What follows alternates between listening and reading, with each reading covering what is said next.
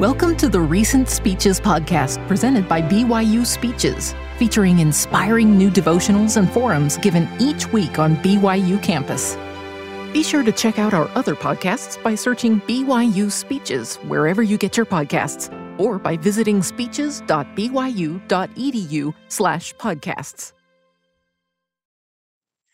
I'm delighted to have been invited to think with you all for a few minutes today about what it means to be educated, as much of my life has been dedicated to the exploration of that question. During our first week of college in 1964, my freshman class gathered in a cavernous auditorium designed to look like a medieval hall in order to hear an address from the college president. The ceremony was to be the capstone of our orientation week. This was Bryn Mawr, a venerable institution founded in the late 19th century to provide university level education for women at a time when that was a revolutionary notion. From its beginnings, it had been a place of very serious intellectual ambition, and that had inspired many of us in attendance to choose to come there. The president, Miss Katharine McBride, embodied that seriousness to the point of being downright intimidating. She had been president since before any of us were born. She had her hair pulled back in a tight bun and a stern and forbidding demeanor that made an indelible impression on us all. A half century later, I found myself a college president addressing gatherings of newly arrived freshmen and I fear that what I said on those occasions was likely little noted nor long remembered. But much of Miss McBride's message has stayed with me to this day. I was struck, first of all, that she repeatedly referred to our work in an almost reverential way, the way one might describe an author or an artist's oeuvre. We were not just going to take classes or decide on majors these would be part of a more all encompassing understanding of our purposes. It gave what we were embarking on a new kind of importance, almost a transcendence. But even more memorable for me was another emphasis in her remarks. Learning, she said, must begin with humility. To truly learn, you must open yourself up to the notion that you have a lot to learn, that what you do not know is close to infinite. A sense of ignorance fuels the desire to overcome it. Humility is a prerequisite for becoming educated. Many of us present that day had a kind of deer in the headlights approach as we faced our first days of college. If we were supposed to be humble, it wasn't going to be all that hard. But Miss McBride intended a more lasting humility. It was not meant to be a posture just for the initial weeks of our college experience was not an outlook later to be abandoned as we reach the lofty status of juniors or seniors. Humility should be a permanent commitment and condition because knowledge itself was endless. There would always be more to know than we had already learned. Our work, our education would never be complete. Education is not a destination, one can never say, Great, now I have my BA or my PhD or my MD or my MBA or my JD or whatever it might be, and conclude, Now I am educated. Education is a process and a vocation, always a work in progress. I am still becoming educated. Miss McBride was herself known for always asking, What can I learn from this? As long as life lasts, so too do the opportunities to learn anew. We need to make sure we are open and ready for them. Making humility the source and even the engine of learning has some significant implications for how we pursue that goal. The first I've just mentioned education is lifelong because what you don't know will always exceed what you do. But embracing humility involves other imperatives as well. Almost by definition, humility is the opposite of narcissism and self absorption. Education must be about seeing and knowing more than just about ourselves. Education requires us to look beyond our own experience and seek to understand our lives within a broader context. There are many intellectual avenues by which to accomplish this. The requirements of the undergraduate curriculum here at Brigham Young University outline a number of them, endeavoring to illuminate many of the pathways you might choose to follow. You have 187 possible majors. They range across all the sciences, social sciences, and humanities. The infinity of the galaxies, or the complexity of a single human cell, are sobering reminders of the enormity of the universe in which we occupy such a minuscule place.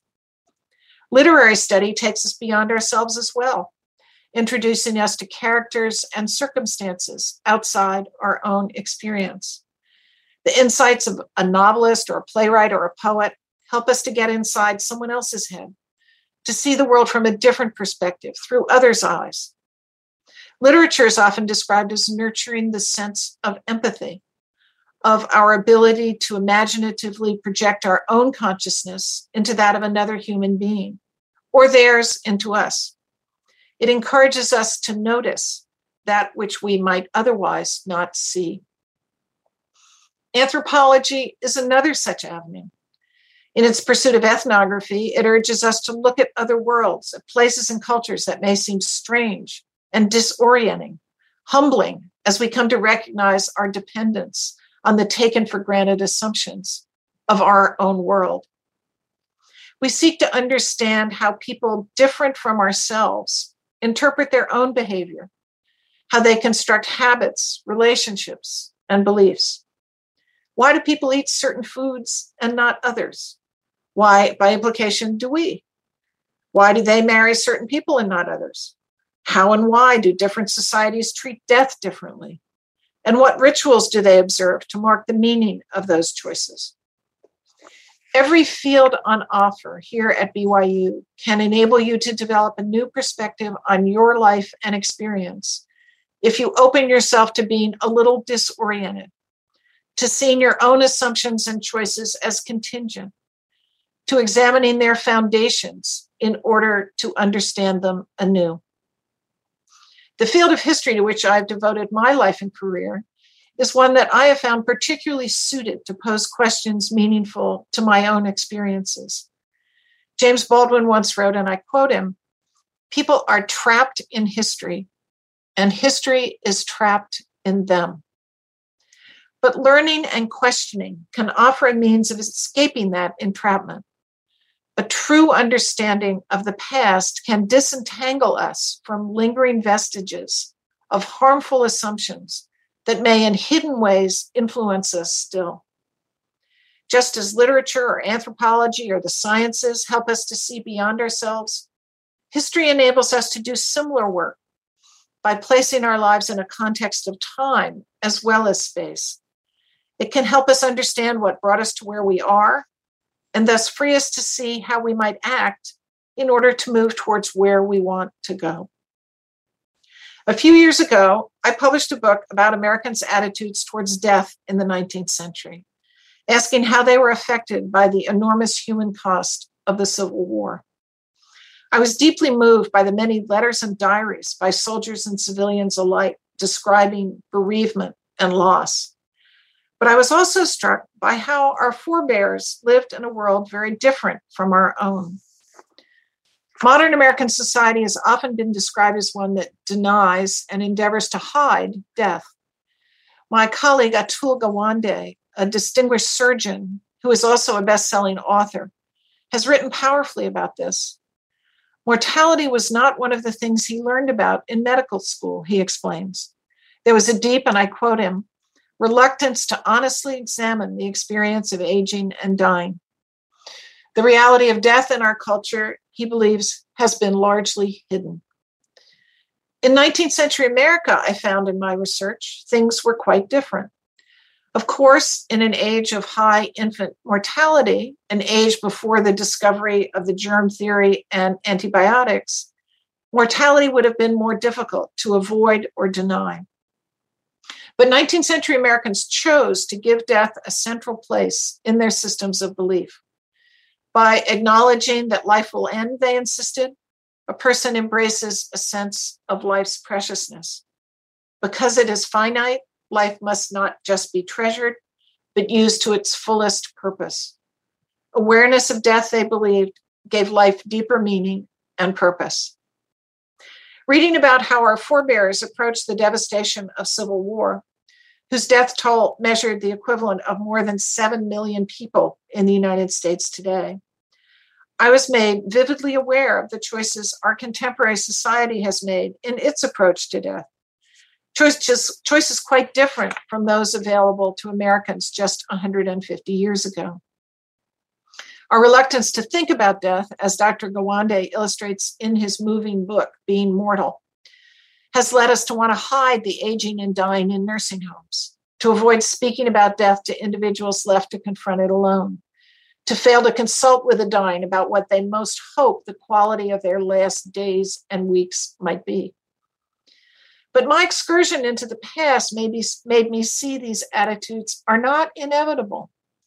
People in other times and places have thought and acted otherwise. We would do well to open ourselves to what those from other times and places might tell us. Dr. Gawande urges us all to make other choices, to reform the experiences of aging and dying in a way that brings greater compassion to those facing the end of life. Dr. Gawande published his book well before the pandemic brought the realities of death in our country much closer to some of the experiences of the 19th century. When COVID 19 struck, we had no antibiotics that could end the spread of this disease. We had inadequate preparation and facilities for the sick and for those who died. We were as unprepared for the enormous death toll as 19th century Americans had been for the losses of the Civil War.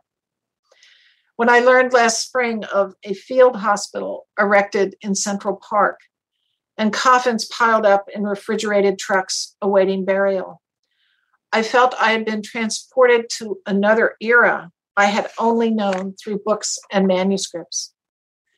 We had assumed a kind of confidence, even arrogance, that reassured us we were beyond anything like that.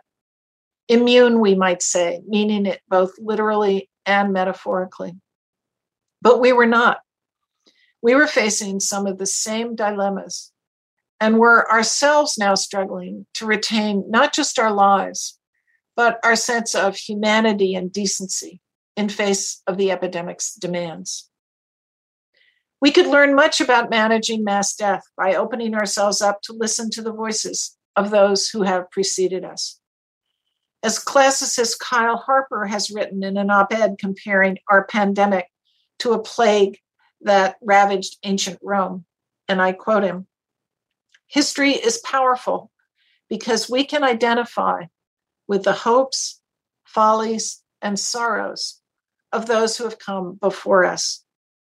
In recognizing the limits of their power in face of nature, we can also acknowledge our own.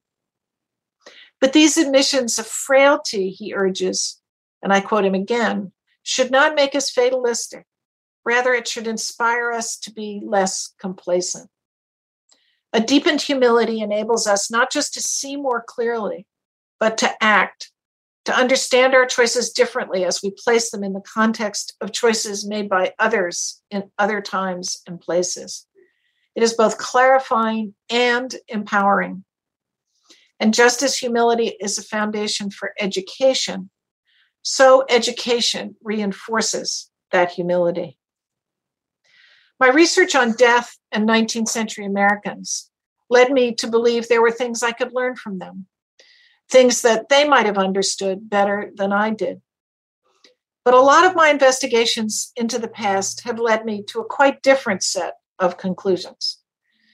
Many historical figures from that era believed, expressed, and actively defended views that today we find abhorrent. As part of a broader racial reckoning in this country, we are confronting and condemning those views.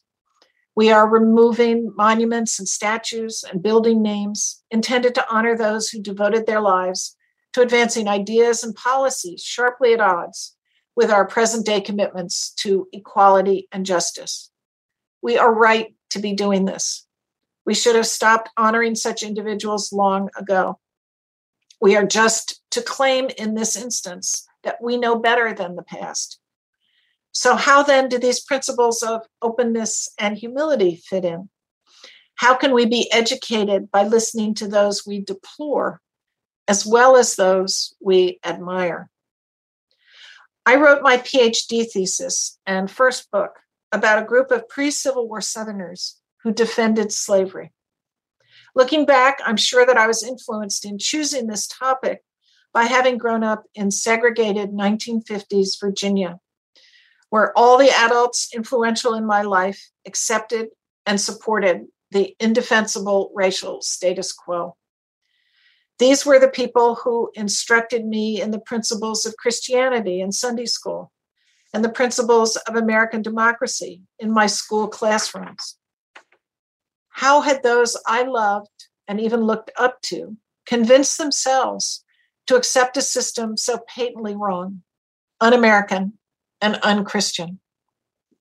I wondered a lot about this as a child and at the age of nine even defied my parents and wrote a letter to president eisenhower demanding that he support school integration nearly two days decades later my phd thesis represented another way of posing the same question but this time to the inhabitants of a different century how could white southerners of the pre-civil war era who regarded themselves as decent christian people who got up in the morning believing they were righteous and moral, come not just to tolerate, but to actively defend such a cruel and unjust system.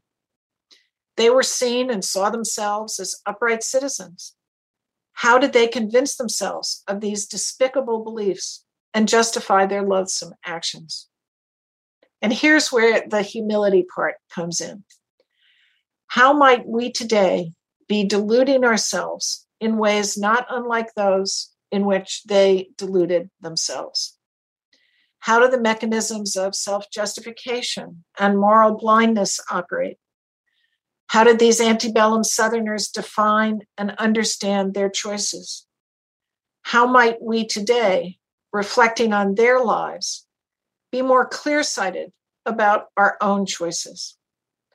I often wonder what our children and grandchildren and great grandchildren will find appalling about us that we eat meat, that we're not doing more about climate change. That one certainly. I hope that they will not just condemn and dismiss us, but endeavor to understand how we saw our options as we sought to live what we intended to be decent moral lives. I believe that if we approach the past with the goal of understanding rather than judging, we have the opportunity to learn from the shortcomings as well as the achievements of our forebears. If we can comprehend the sources and mechanisms of their blindnesses, perhaps we can better equip ourselves to acknowledge and confront our own. Studying history has diminished my eagerness to judge or condemn people in the past and present, and has enhanced my desire and I hope my capacity to understand and to see the world through others' eyes.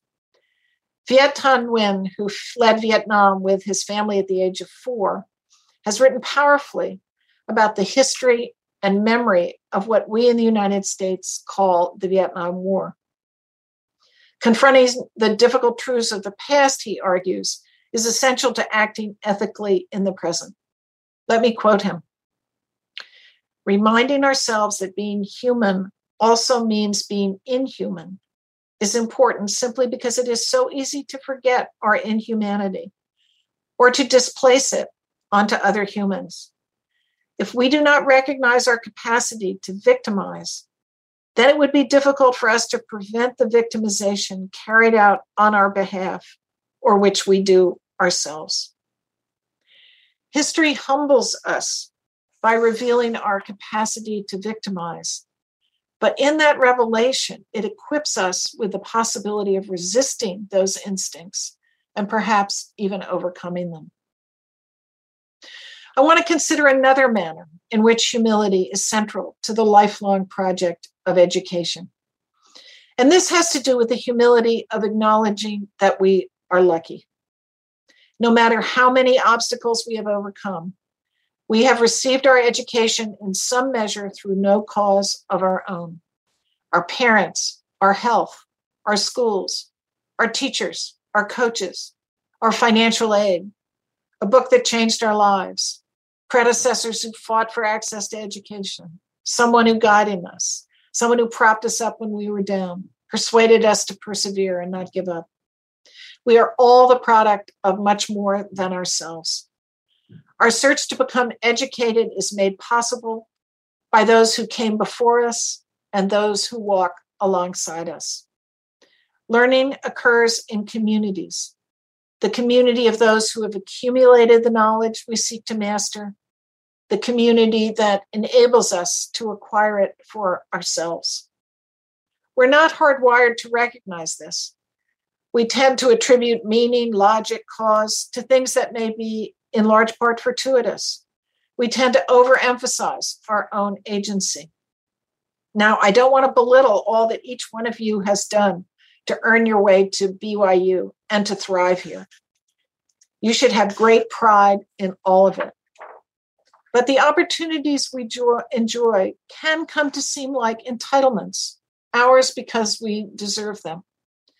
Part of becoming educated is understanding things might have been otherwise and accepting the obligation that comes with that recognition. Think of those who have not had our luck. Think of Malala, who was shot because she was determined to go to school.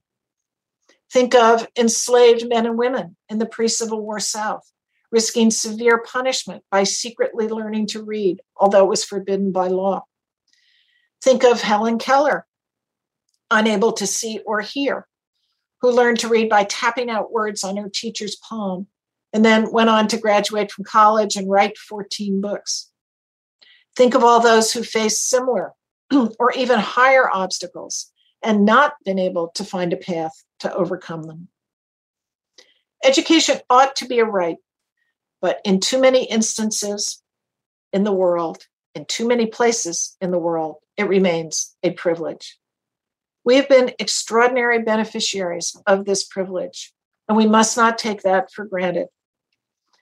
When we acknowledge that reality, we accept responsibility to make sure that the education that has enabled us to see a world beyond ourselves also compels us into serving those whose luck did not, for whatever reason, put them in the same spot we occupy. Each one teach one it's a saying often attributed to slavery times and the obligation that rested on any enslaved person who learned to read to then teach someone who hadn't. The phrase was also used by prisoners at Robben Island in South Africa, where Nelson Mandela was held for 18 years. Mm-hmm. Any prisoner who was literate had the obligation to instruct another. In 2017, Denzel Washington invoked the words in a commencement speech at Dillard University. Each one teach one, he said. Don't just aspire to make a living, aspire to make a difference. Humbled by our good fortune, we should do whatever we can to share it. Though we continue to pursue it for our whole lives, we should never take our education for granted. A few years ago, the Graduate School of Education at Harvard adopted a motto that it emblazoned on banners and brochures and fundraising appeals. It was a great double entendre learn to change the world. Meaning number one, learn in order to change the world. Education changes the world. By implication, the School of Education is in a field that really matters. But also, meaning number two, learn how to change the world, which the words imply one can do by acquiring specific skills and approaches at the Ed School. The phrase is at once an invitation come and learn how to change the world, and a statement of fact education changes the world. Change, the message is, lies at the heart of what education does, how it empowers us, and what it demands of us. Seeing beyond ourselves enables us to imagine and act on behalf of a different future. The research mission of universities that rests at the heart of higher education is fundamentally about change. At Harvard, the essential question we ask as we consider appointing a professor is what has this person done to alter and enhance our understanding of the world? We tenure faculty who have made new contributions to knowledge, who have transformed their fields, and are eager to share these new findings with their students. Here at BYU, recent faculty discoveries range from insights into how family structures affected the founding fathers' votes on the Constitution, to the effects of social media on suicide risk for teenage girls, to the implications of ice sheet dynamics for historical ecosystems. Students at BYU are themselves already involved in making scholarly contributions to the store of human knowledge, analyzing data sets from 1918 to better understand the nature of pandemics, designing thermal imaging systems to detect wildfires, using machine learning to solve a complex chemical problem. They too are caught up in the change that is fundamental to the educational process. And the centrality of this change is closely tied to the imperatives of humility I've been describing. To seek to be educated is to be willing to submit ourselves to a process of growth, to say that we are willing to alter parts of ourselves in order to take on new ones. BYU's mission statement aspires to an education that is, and I quote it, spiritually strengthening, intellectually enlarging, character building. To strengthen, to enlarge, to build is necessarily to change. A senior at BYU sees a different world from the one she knew as a freshman. The wider contexts and perspectives of the fields I have described will have defined a new universe, one shaped by the new galaxies or the past centuries her studies have revealed to her. A larger universe than the more limited one with which she entered. An appropriate humility will have imbued her as well with the sense of appreciation and responsibility that guarantees that her education will not just enable, but compel her to seek to build a better world. She will have learned to change the world. The centrality of change to education brings me to the second H of my title hope. In its very essence, education is about hope and about the future.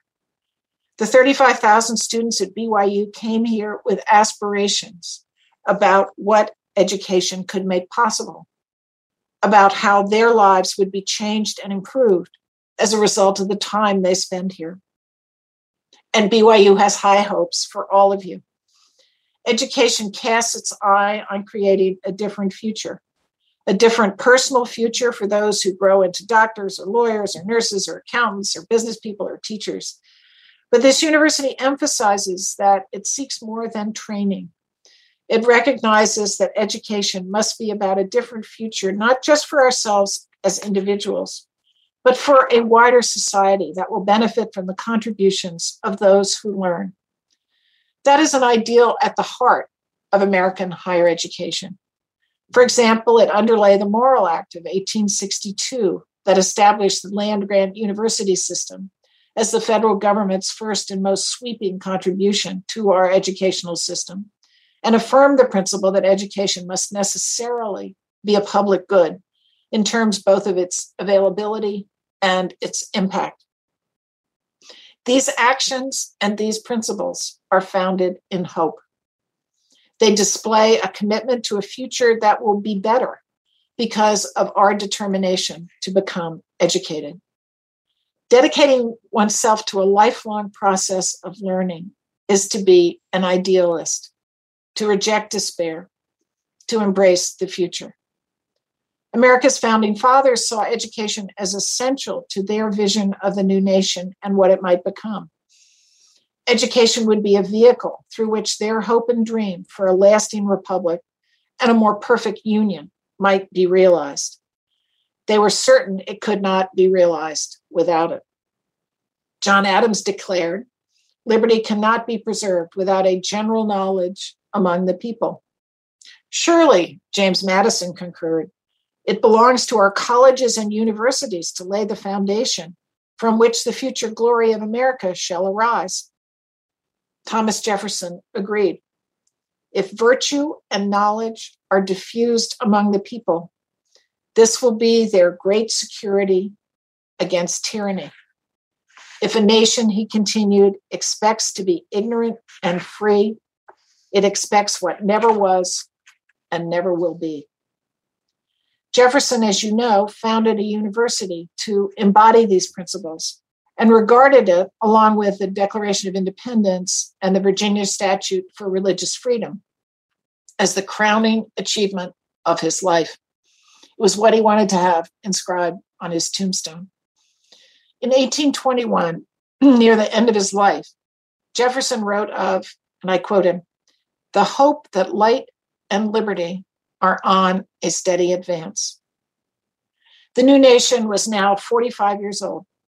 Enlightenment and freedom stood united together in his mind, moving forward together and fueling the hopes he had nurtured for so long. Our national project and our educational project have advanced together since our country's founding. Every extension of rights, every new birth of freedom has been accompanied by the expansion of access to education. Our hopes of being a more perfect union and of including more and different sorts of people within the body politic have been inseparable from our commitment to education as both cause and outcome of that progress. As Frederick Douglass declared, education means emancipation. And just as education has shaped our national identity and aspirations, as well as our optimism about our possibilities, so too it continues to shape us individually. Education is the vehicle we ride to the future, both individually and collectively. We will continue to be educated in one way or another until our very last breath. But our commitment should be to be educated well, broadly, with a humility that opens us to the widest possibilities for knowledge, and hopefully with an eye to how learning can enable us to contribute to a better future, not just for ourselves, but for all the world. Benjamin Franklin once said that the great aim and end of all learning was, and I'm quoting him, an inclination joined with an ability to serve mankind. It would be hard to sum it up better than that. Thank you very much.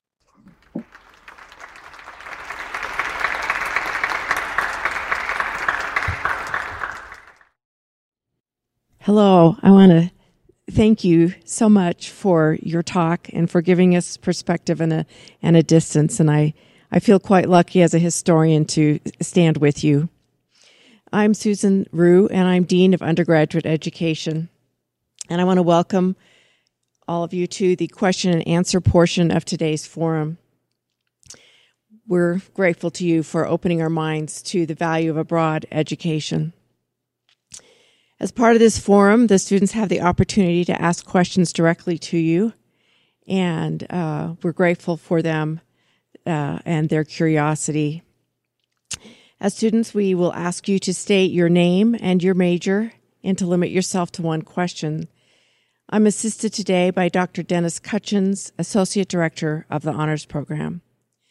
So we will begin the question answer period now for about 30 minutes. Thank you. Thank you. Hi, Dr. Faust. Thank you so much for your, your message and your address today. My name is Brady Early. I'm a senior at BYU and I study economics and American studies.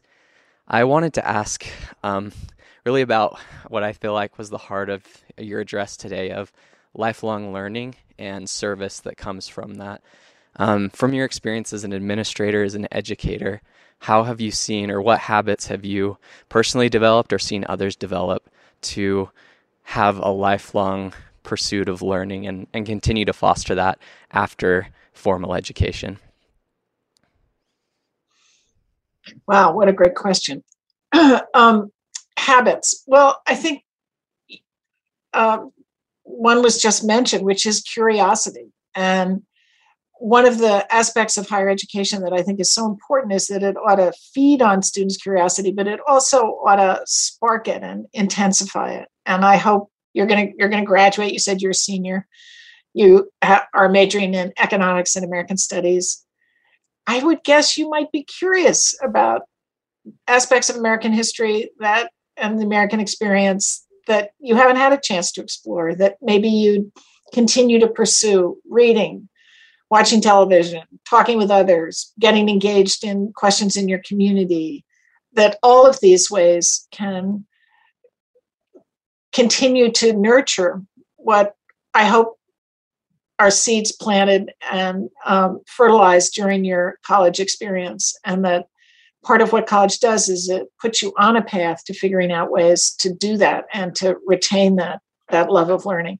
One of the things I was so struck by during my time as president of Harvard is how eager alumni were to come back and to engage with the university and come to lectures or and now we have so much online that they can do um, that they remember those intense years of, uh, of kind of immersion in knowledge as as very precious and they look to sustain links to that as they as they move into the future so as I said in in the last section of my talk, you are going to learn all your life whether you want to or not, just because human beings take in all this information all the time.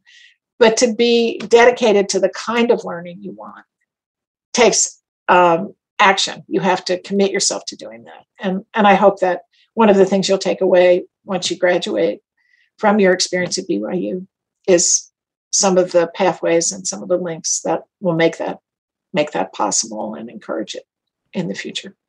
Thank you so much.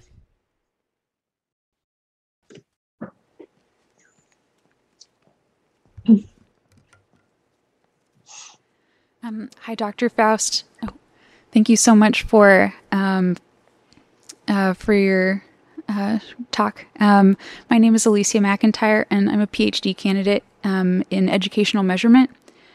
Um, and my question was that um, currently, uh, a lot of the discourse around higher education focuses on the return on investment of a degree. What would you say to someone with this view? Okay, this is this was a real focus for me during a considerable part of my presidency because there were measures proposed to evaluate universities based on the earnings in first job of their graduates. And this drove me crazy because I thought it put the emphasis in the wrong place in so many ways. First of all, we mean to educate people with habits for a lifetime, as I just said to the previous questioner. We certainly don't think that someone's first job is what that person should be trained for. And I know training is, is a phrase that has a lot of meaning here in this community uh, as um, something that endangers true education. Because if you train someone for a first job, they're not going to be ready for the job that's available five, ten years from now. You because that first job probably won't even exist within five or ten years, given the, the pace of change in our society. So you need to give people certain kinds of abilities that they can then translate into whatever environment they find themselves in habits of minds, habits of asking questions, approaches to the world around them. But implicit in your question as well is the issue of should, even if we could say what someone's trajectory for a lifetime would be, do we just measure it in terms of their economic rewards? And the answer is, of course not. That would be so disastrous for us as a society. And um, and yet I say, of course not, because it seems so obvious to me. It's not that obvious to everybody in in the world of education today or in the larger um, sphere of our society. But we have to emphasize how habits of discernment, habits of empathy, habits of interpretation, all of these things that come from a wide range of fields are critical to a society that functions effectively and ethically. And so mm-hmm. I offer a brief always for the humanities and the importance of the humanities. And this is a time when support for them is eroding. But I hope that as you undertake your career in educational measurement, you will also um, be a voice for what I think was implicit in your question, which is not everything that counts can be counted, and not everything um, that can be counted counts. A phrase that uh, I came across in writing my book uh, about death measurement in the United States. So, does that respond to what was on your mind? Yes, thank you.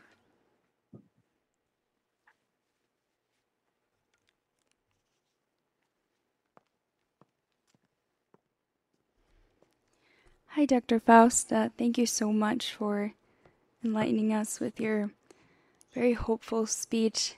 It was even material that I would consider for graduation. It gave me a lot of hope. Um, so, speaking of hope, oh, sorry. My name is Daisy Legames.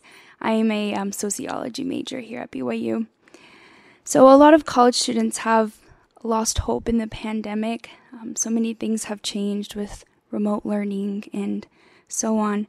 Um, but given that you have previously filled an incredibly important um, administrative role at Harvard, if you were still president during the pandemic, what would you do? What would you have done to instill this hope in your Harvard students? What a great question. Um, well, I think part of instilling hope in them is pointing to the end that the pandemic will not last forever that there are things we're learning from this experience that can enable us to make a better world when we're finished. We were just chatting before the formal um, ceremonies began. I was chatting with your vice president about what our universities have learned from the pandemic about teaching and learning We've also learned things about our society and inequities in our society that I think we're going to address much more forcefully in the years to come. We've learned how amazing science is the fact that we have vaccines in such a rapid time that we can do these things. It's i think that's pretty inspirational. So there are lessons to be taken amidst all the tragedy and all the suffering and i, I certainly don't want to diminish the impact of all that. It's been terrible but what can we take from from this that will enable us to be better in the future? And for the lives of students who have lost a substantial portion of their college experience have, uh, have um, had all kinds of hardships with families and separations and, and everything else what is there positive for them? Well one of the things i see is uh, i recognize at least a reinforcement of this sense of service and sense of obligation to one another, a recognition that we're all in this together in a way that perhaps had diminished in, in forcefulness in the years prior to the pandemic. So, is there hope in that and in using the lessons of the pandemic to make ourselves more active agents in behalf of the world we'd like to imagine and live in? Thank you so much.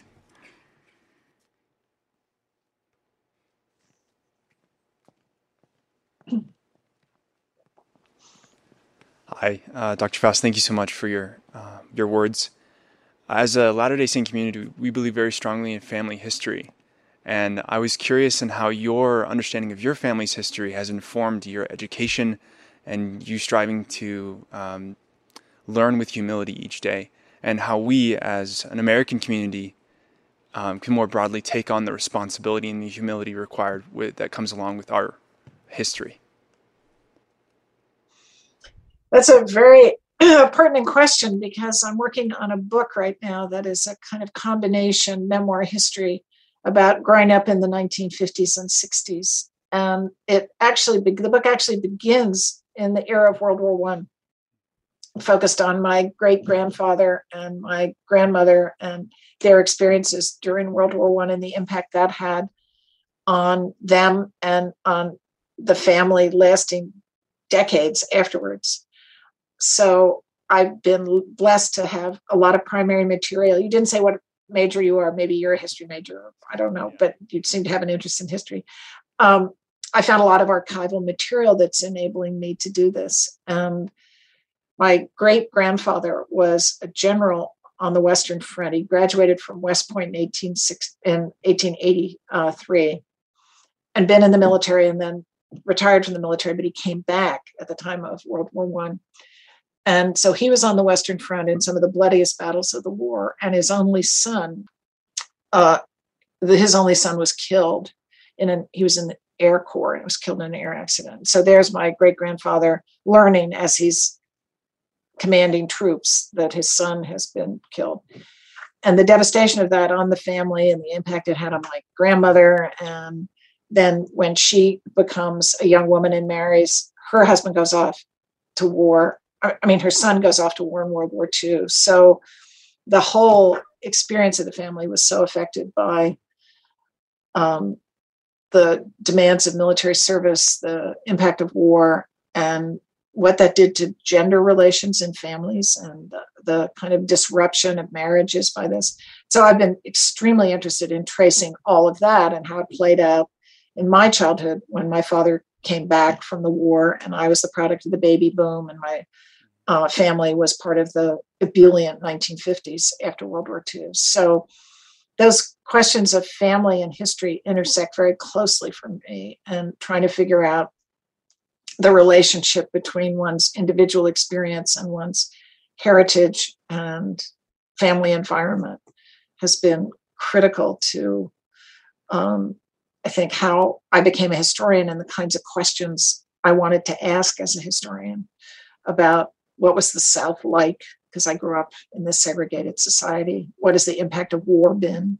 Those questions that are part of my scholarly work have really derived from my understanding of the experiences of my family and the, the world in which I was raised. Now, you had a second part to your question. The first part was about family history and the relevance of family history, and I forget what your second part yeah, was. If I may ask it, and I should also say, my, my name is Rob Nielsen, and I'm a biology major. Um, biology? Here. Yeah. Um, my second part of my question was how can we as Americans, uh, recognizing our history as a country, um, mm-hmm. take the responsibility and the humility required by that history into um, this this coming uh, century and, and decade, I guess. I think this is such a relevant question at the moment as we find ourselves in the middle of what now we're calling our racial reckoning, and what the history uh, of American um, race relations has been, the kinds of injustices in the past that must inform how we move forward. The phrase that I find so powerful in our heritage is the notion of a more perfect union. The notion the founding fathers had that the union was imperfect in its beginnings, needed to be continually improved, needed to be more perfect.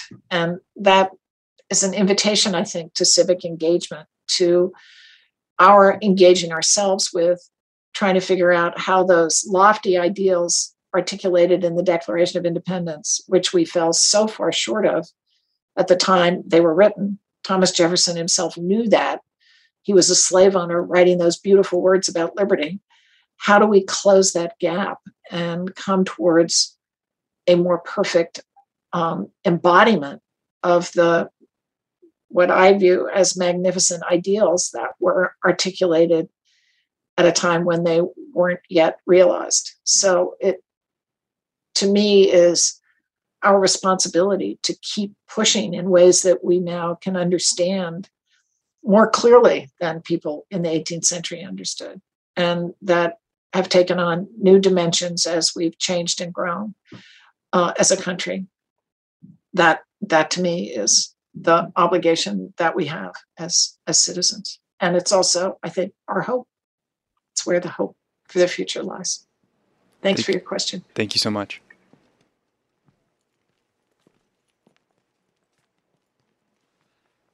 hi dr faust um, thanks again for talking to us today my name is nathan wissamore um, i'm a sophomore studying finance here at byu um, i was just wondering here at byu we're encouraged a lot to view learning as a spiritual experience.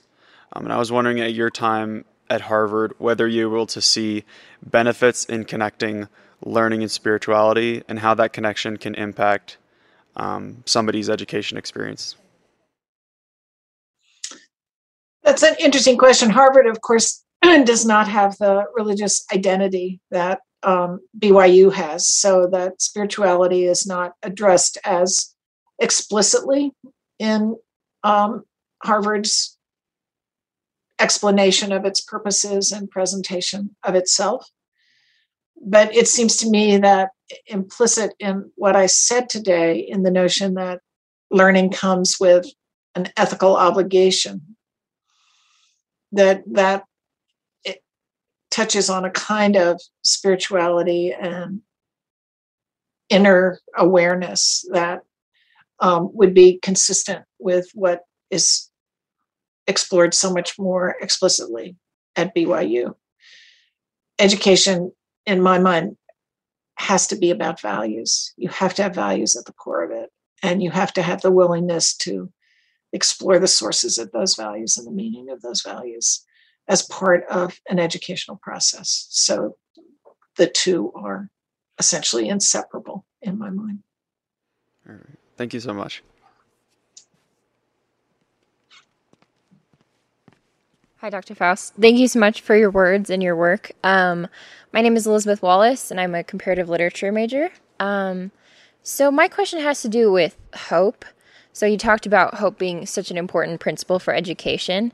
I think what's interesting about education is that we come across very difficult realities and and problems in our education as well. So, for you, what would you say is is helpful to kind of have hope restored or to recognize hope as such an important part of an education?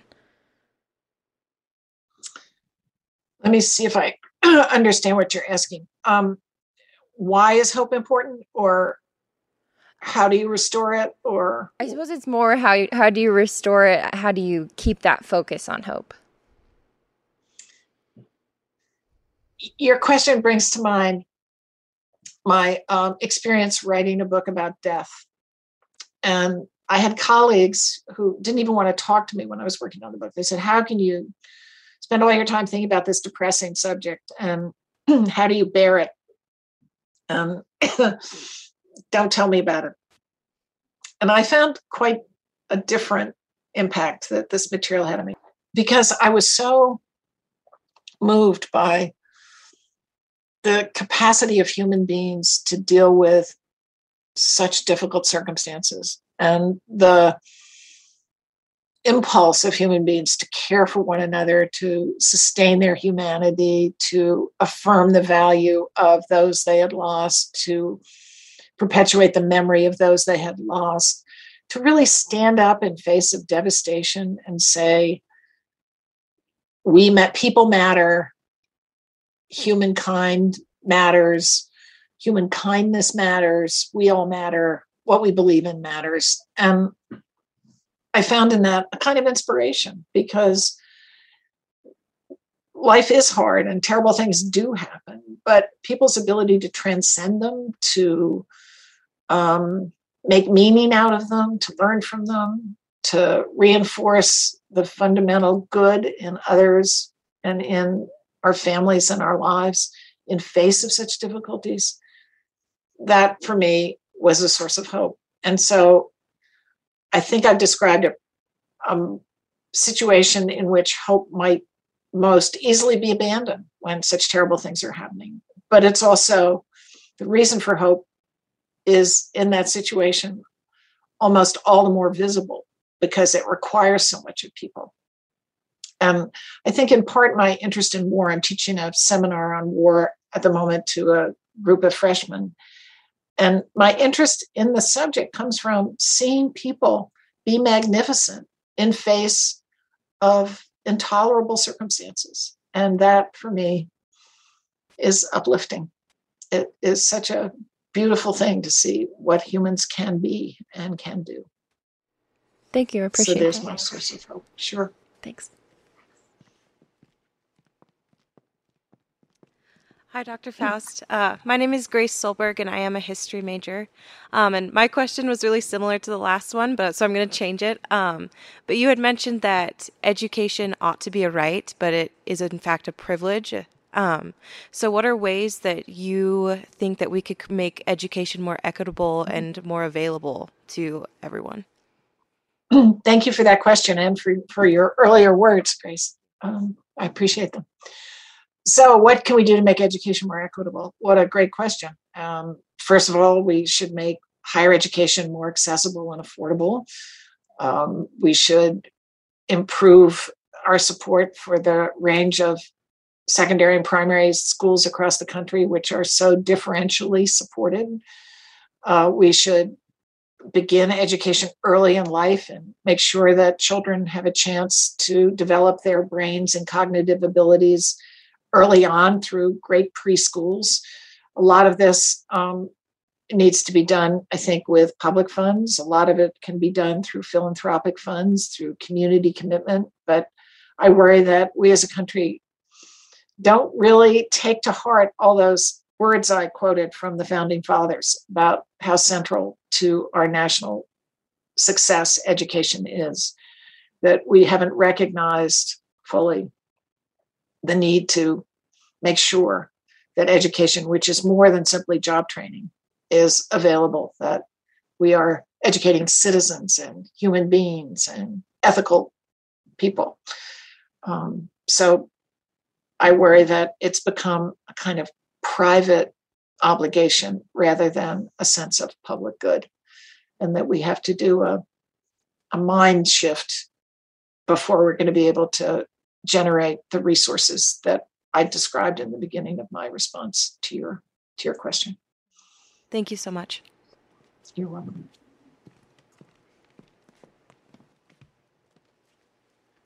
Uh, my name is Andrew Burt, and I'm, my major is American Studies. Uh, Dr. Faust, you're clearly a, an incredible leader of uh, of the nation as well as a teacher. Um, I was wondering what kind of attributes of leadership do you think the nation is most in need of today? It's so interesting you asked that because when I was asked that as president, I would often say essentially what I said about education here that you know humility is a really important part of, of leadership and listening to people and not thinking you know the answer to everything before the question has been posed and opening yourself up to the ideas of others because when you listen to people then you also can you learn from them, but you also figure out where they are in their beliefs and their commitments. And that enables you sometimes to be able to go where they are in order to try to bring them to where you'd like them to come. So it's not simply developing a consensus and letting everyone else tell you what to think. It's understanding what other people are thinking so that you have a basis for persuading them to move in the direction you think that your organization or your country needs to go. So um, that would be what I think le- leadership is about. Servant leaders, I think, is a phrase that's often used that a leader is not about enhancing her or his own ego. It should be about serving the organization um, that she or he leads. And the way to do that is to make sure it's not about themselves. I mean, when I was choosing deans, I always wanted a dean who wanted to be dean because she or he wanted to do something for the school that he or she was being considered for, not because this would be a stepping stone to some other achievement and line on a resume. Leadership is about service. No, thank you. You're welcome.